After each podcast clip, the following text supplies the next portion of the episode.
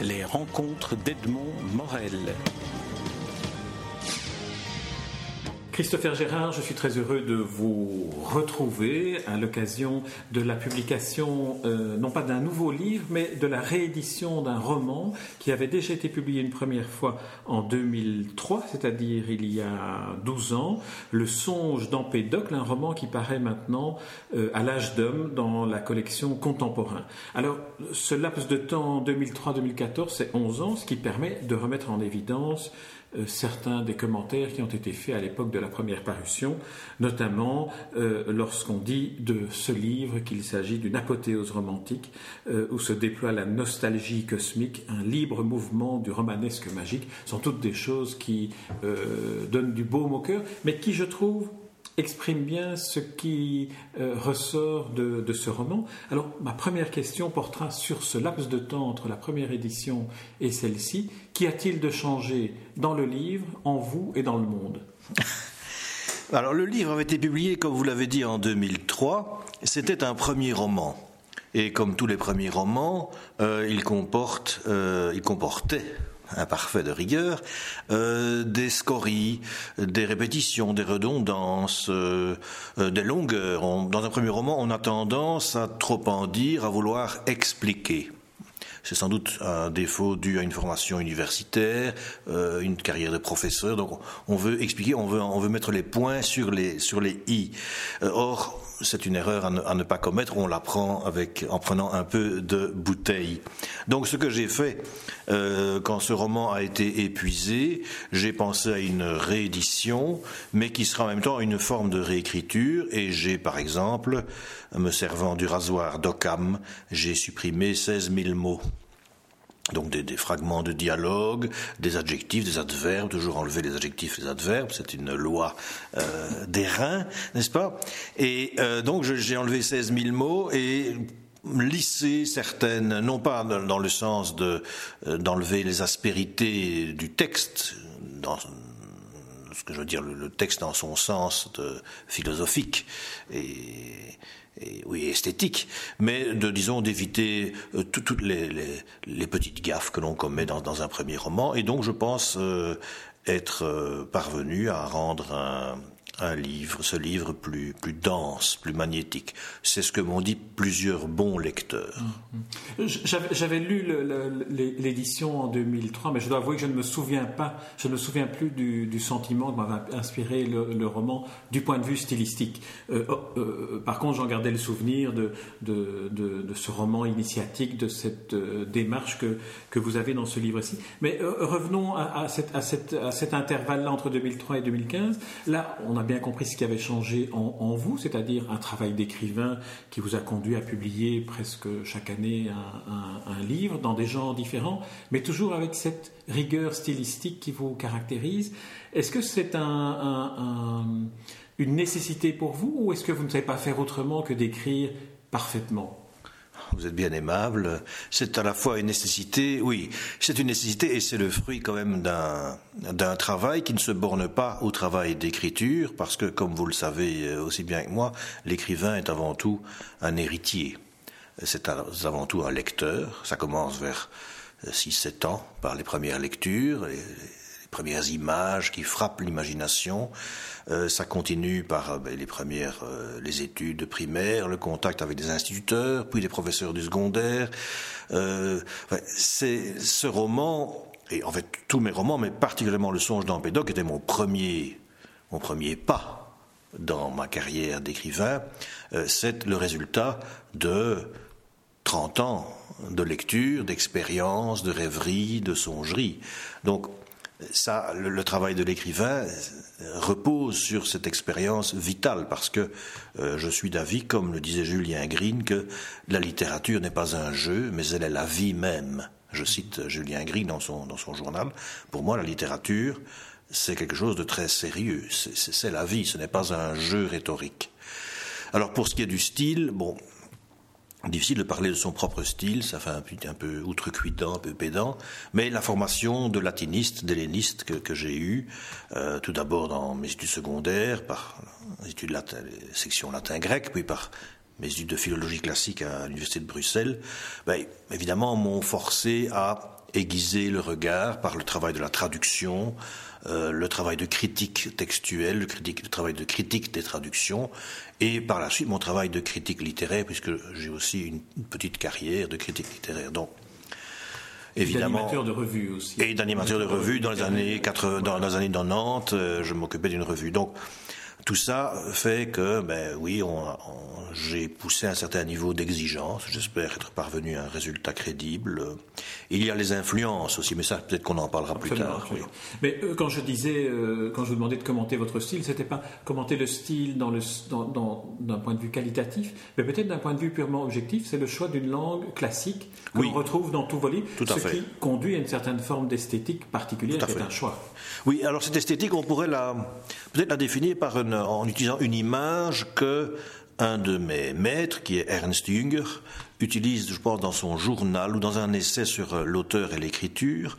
Euh, il parle du certissage, c'est-à-dire qu'il conçoit, et je, le suis, mais alors à, à, 1000%, il conçoit l'écrivain comme une sorte d'artisan qui, à son établi, euh, polit son travail et polit les pierres précieuses qu'il tente c'est un joaillier en fait. L'écrivain est un joaillier qui tente de sertir un bijou. Donc il y a un travail de, oui, de joaillier euh, qui, dans la pratique, euh, se traduit par euh, une méthode de travail assez particulière, puisque tout ce que j'écris est lu à plusieurs reprises à haute voix.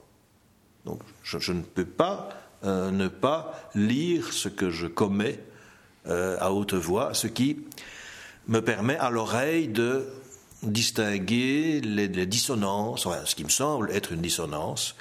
Et il est vrai, je dois confesser que je dispose d'une aide irremplaçable, celle de mon épouse, à qui je j'inflige jour après jour, quand je suis en phase d'écriture, là le produit de mon travail quotidien et qui, d'un geste du doigt ou d'un froncement de sourcil, m'arrête en me disant non, non, donc là, c'est une, chance euh, d'avoir un regard à la fois extérieur et bienveillant, mais en même temps un regard impitoyable pour la lecture à voix haute, c'était ce que Flaubert, hein, le gueuloir. Hein, et, pour la lecture euh, critique avec son épouse, c'était Albert Cohen qui, euh, je pense, effectuait cette. Euh, C'est pas mal comme, comme, grands ancêtres. oui.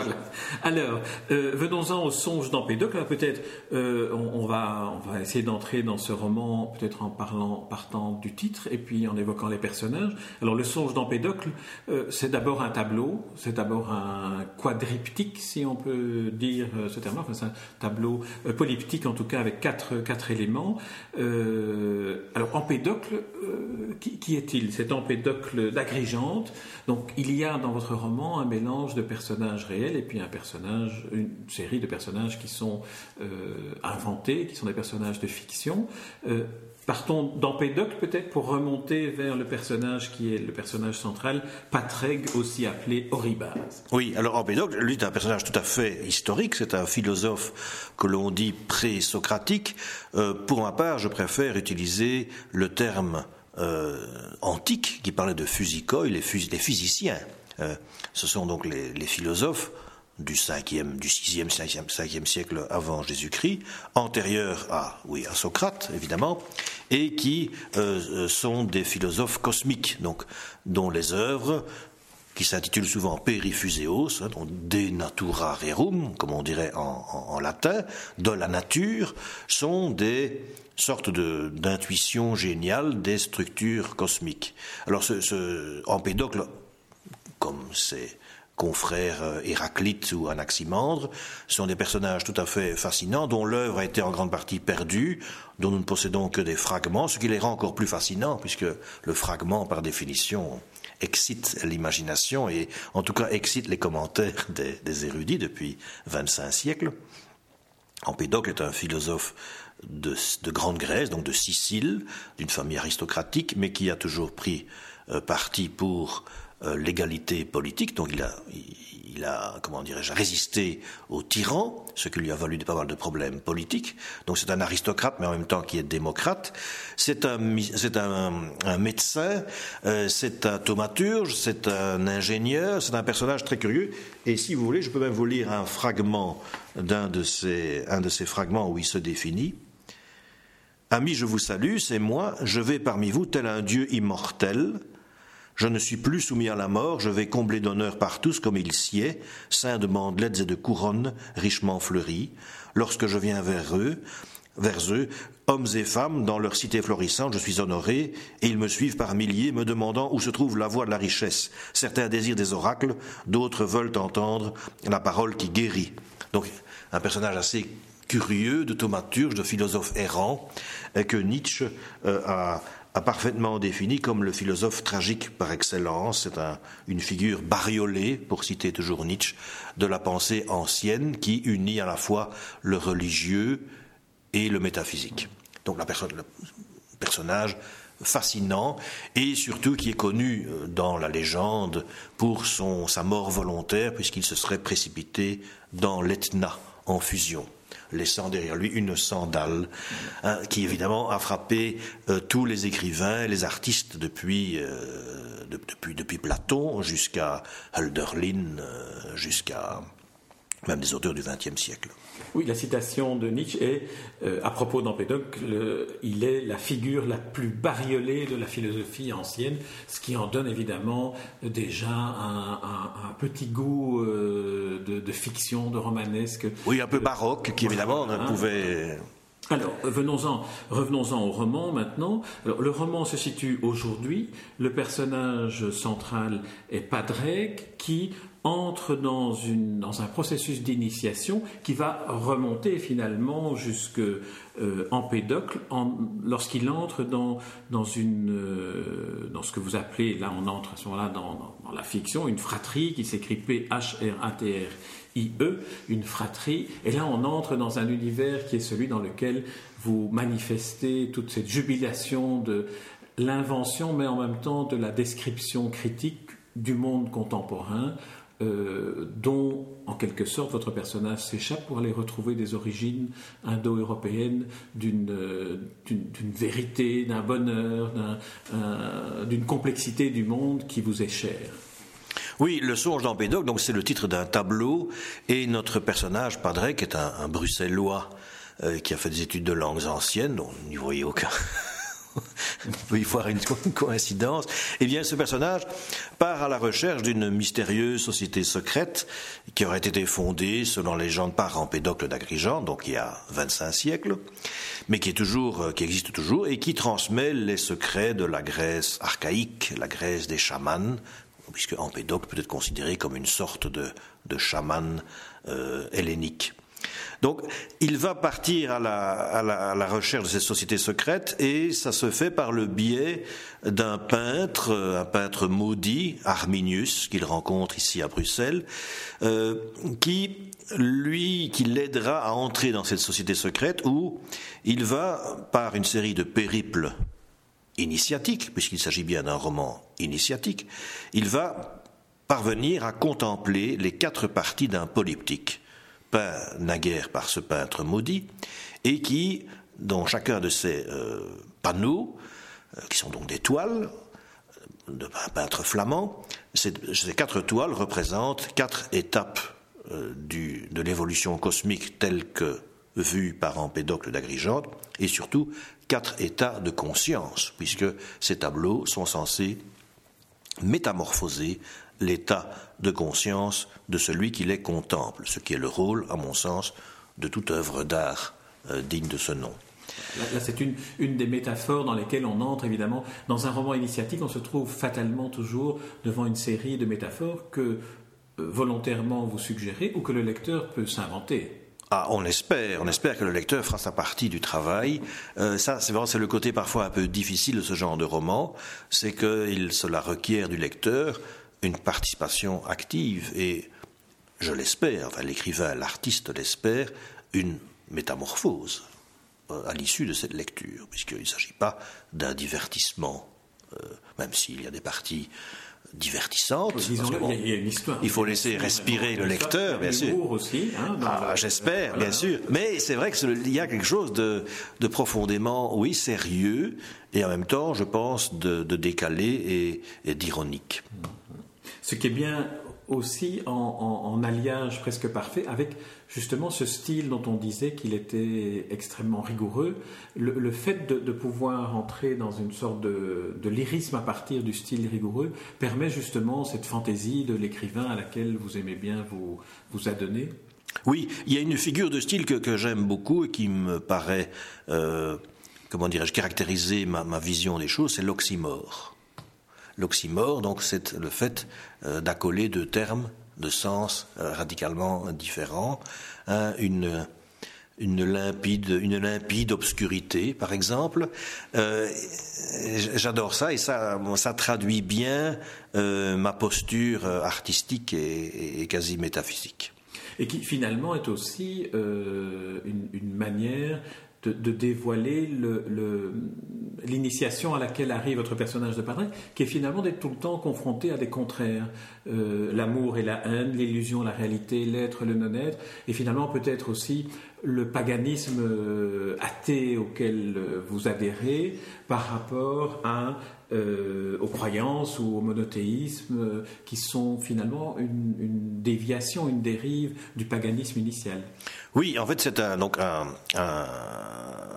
parcours initiatique et dans tout parcours initiatique il y a une meilleure connaissance de soi, la douleur, puisqu'il doit faire l'apprentissage de la douleur, la douleur à la fois psychique et même euh, physique. Euh, il y a l'apprentissage de l'amour, il s'agit également d'une éducation, elle est métaphysique, mais elle est aussi amoureuse et même érotique. Euh, il y a une sorte d'initiation globale, telle que je la fantasme, telle que je la rêve. Donc c'était l'occasion de mettre ça sur, de rassembler tout ça dans le, par le biais, par le truchement d'un d'un roman, ce phénomène essentiel de transformation et donc de, venue à l'éveil à partir d'un état d'aveuglement qui est celui de qui est le nôtre. Euh, ce n'est que par un travail sur soi que l'on arrive à une meilleure connaissance de soi et du monde. Évidemment, là, au, fondement de tout cela, il y a cette fameuse devise du temple de Delphes, qui est celle aussi de Socrate, le gnoti seauton, connais-toi toi-même. Et il y a aussi la suite de la devise qui est Connais-toi toi-même et tu connaîtras l'univers et ses dieux. Eh bien, Padraig est sur la voie d'une connaissance de soi, de l'univers et des dieux.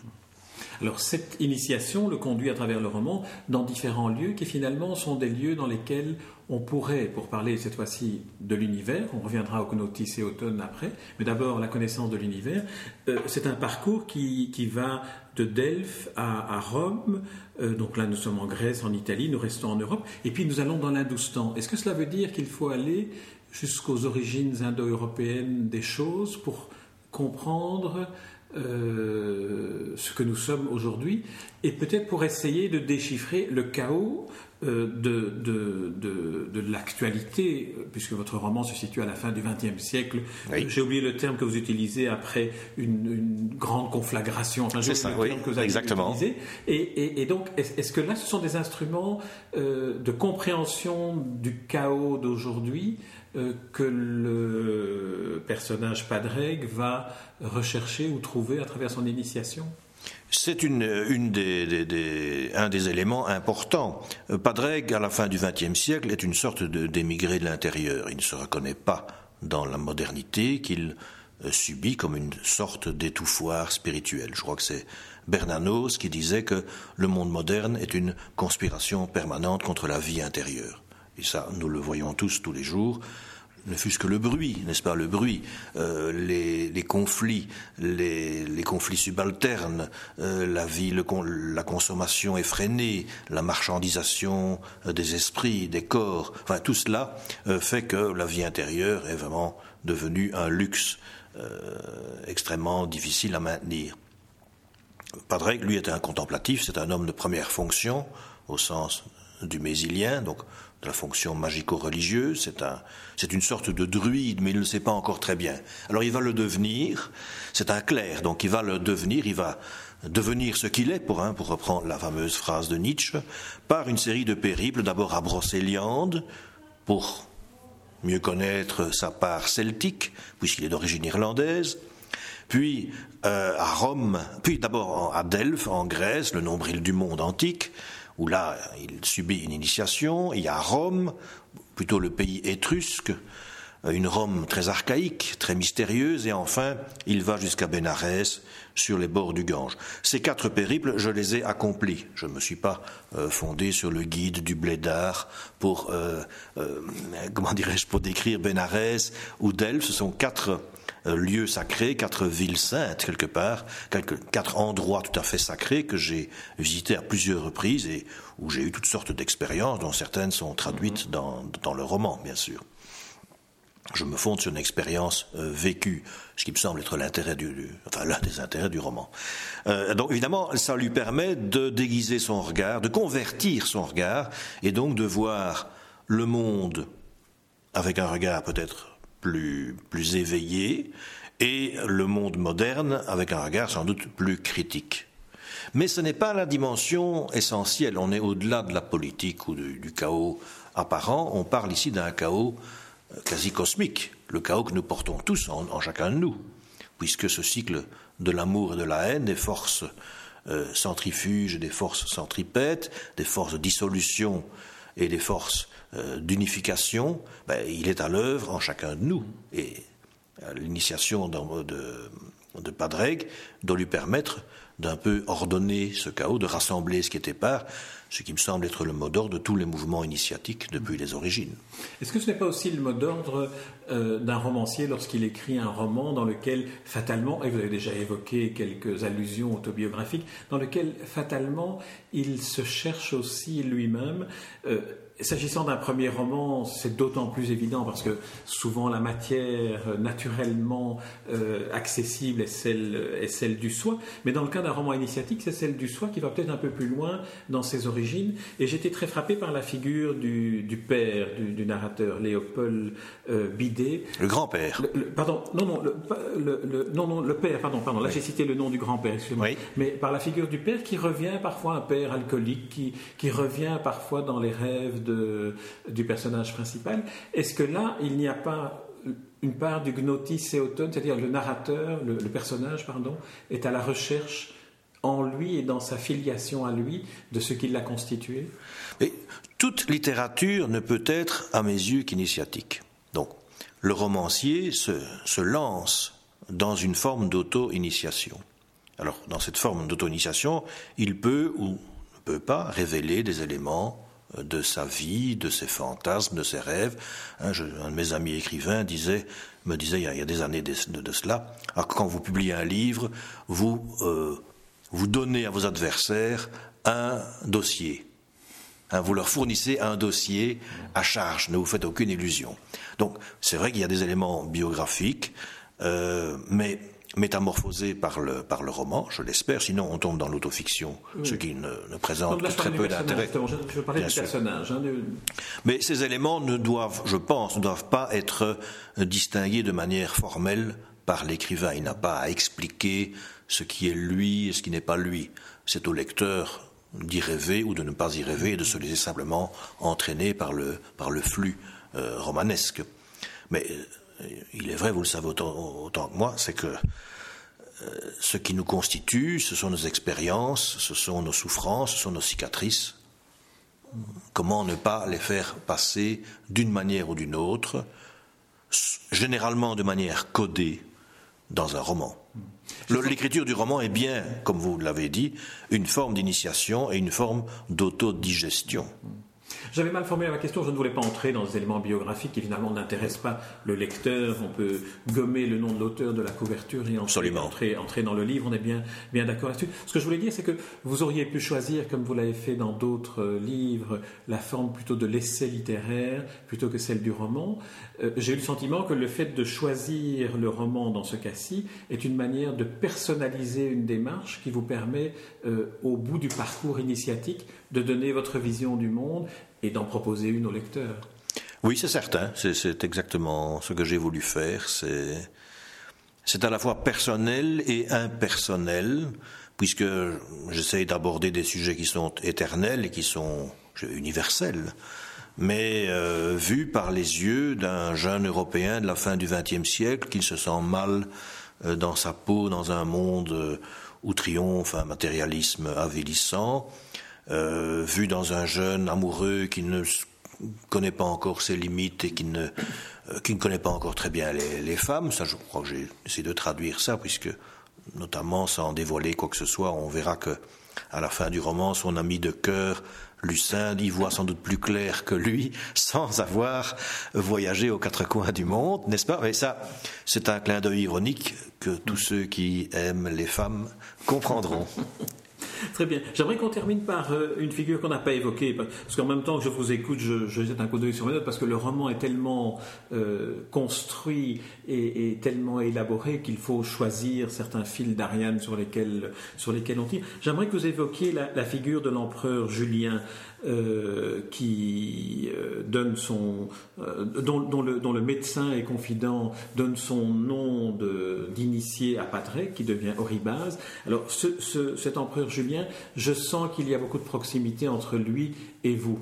Ah oui, là, l'empereur Julien est une très vieille passion qui remonte à l'adolescence, du temps où j'effectuais des fouilles archéologiques dans les Ardennes belges, plus particulièrement dans la botte de Givet, Philippeville, cette région-là, qui est une région merveilleuse, dont, je garde des souvenirs, mais éblouis. J'ai commencé à faire des fouilles très jeune, je dois avoir 13 ans, et lors de nos fouilles, nous avions euh, dégagé des ruines d'un sanctuaire euh, gallo-romain du Bas-Empire, et nous avions remarqué dans la courbe des monnaies, puisque nous trouvions pas mal de monnaies, des offrandes, une reprise après les années 360, et je me souviens, j'étais tout jeune, un archéologue du service, du défunt service national des fouilles, parce qu'à l'époque l'archéologie était, n'est-ce pas, nationale, il n'y avait pas toutes ces entités régionales, subfédérales, etc. Les choses étaient plus simples. Et elle avait dit, bien sûr, mais c'est la conséquence de la politique religieuse de l'empereur Julien. Évidemment, le jeune latiniste, en latin grec, intéressant. De, quoi, qui s'agit-il?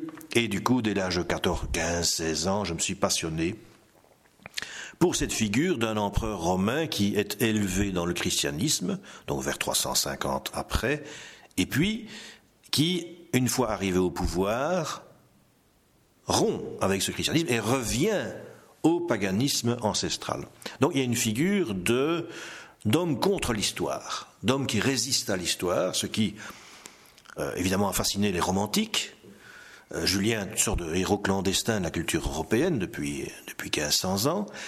oui, mais euh, moi, évidemment, comme jeune, jeune, jeune homme, jeune adolescent, mal dans sa peau, dans un monde qui n'appréciait pas outre mesure, je me suis reconnu une sorte de figure, et évidemment, cette figure m'accompagne depuis maintenant 35 ans.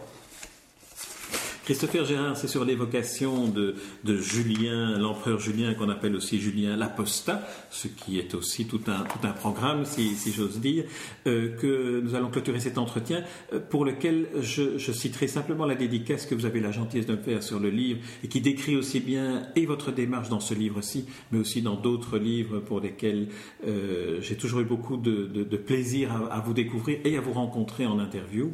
Alors vous me disiez, ce songe d'Empédocle aux antipodes de toute soumission.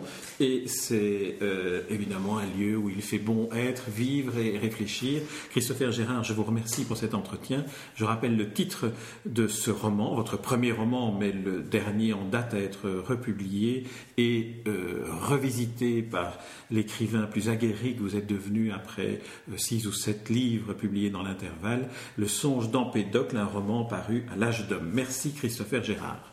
Merci.